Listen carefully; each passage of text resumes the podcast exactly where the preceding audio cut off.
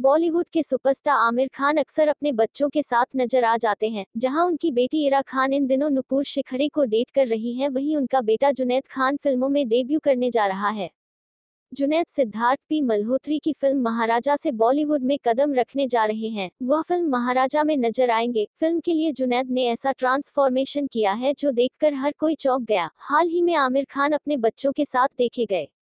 इस दौरान जुनैद ने सारी लाइमलाइट बटोर ली। इससे पहले कि जुनैद की फ़ोटो देखे तो वह काफ़ी फैट नज़र आ रहे हैं, लेकिन फ़िल्म शूट से पहले ही वह फैट से फिट हो चुके हैं।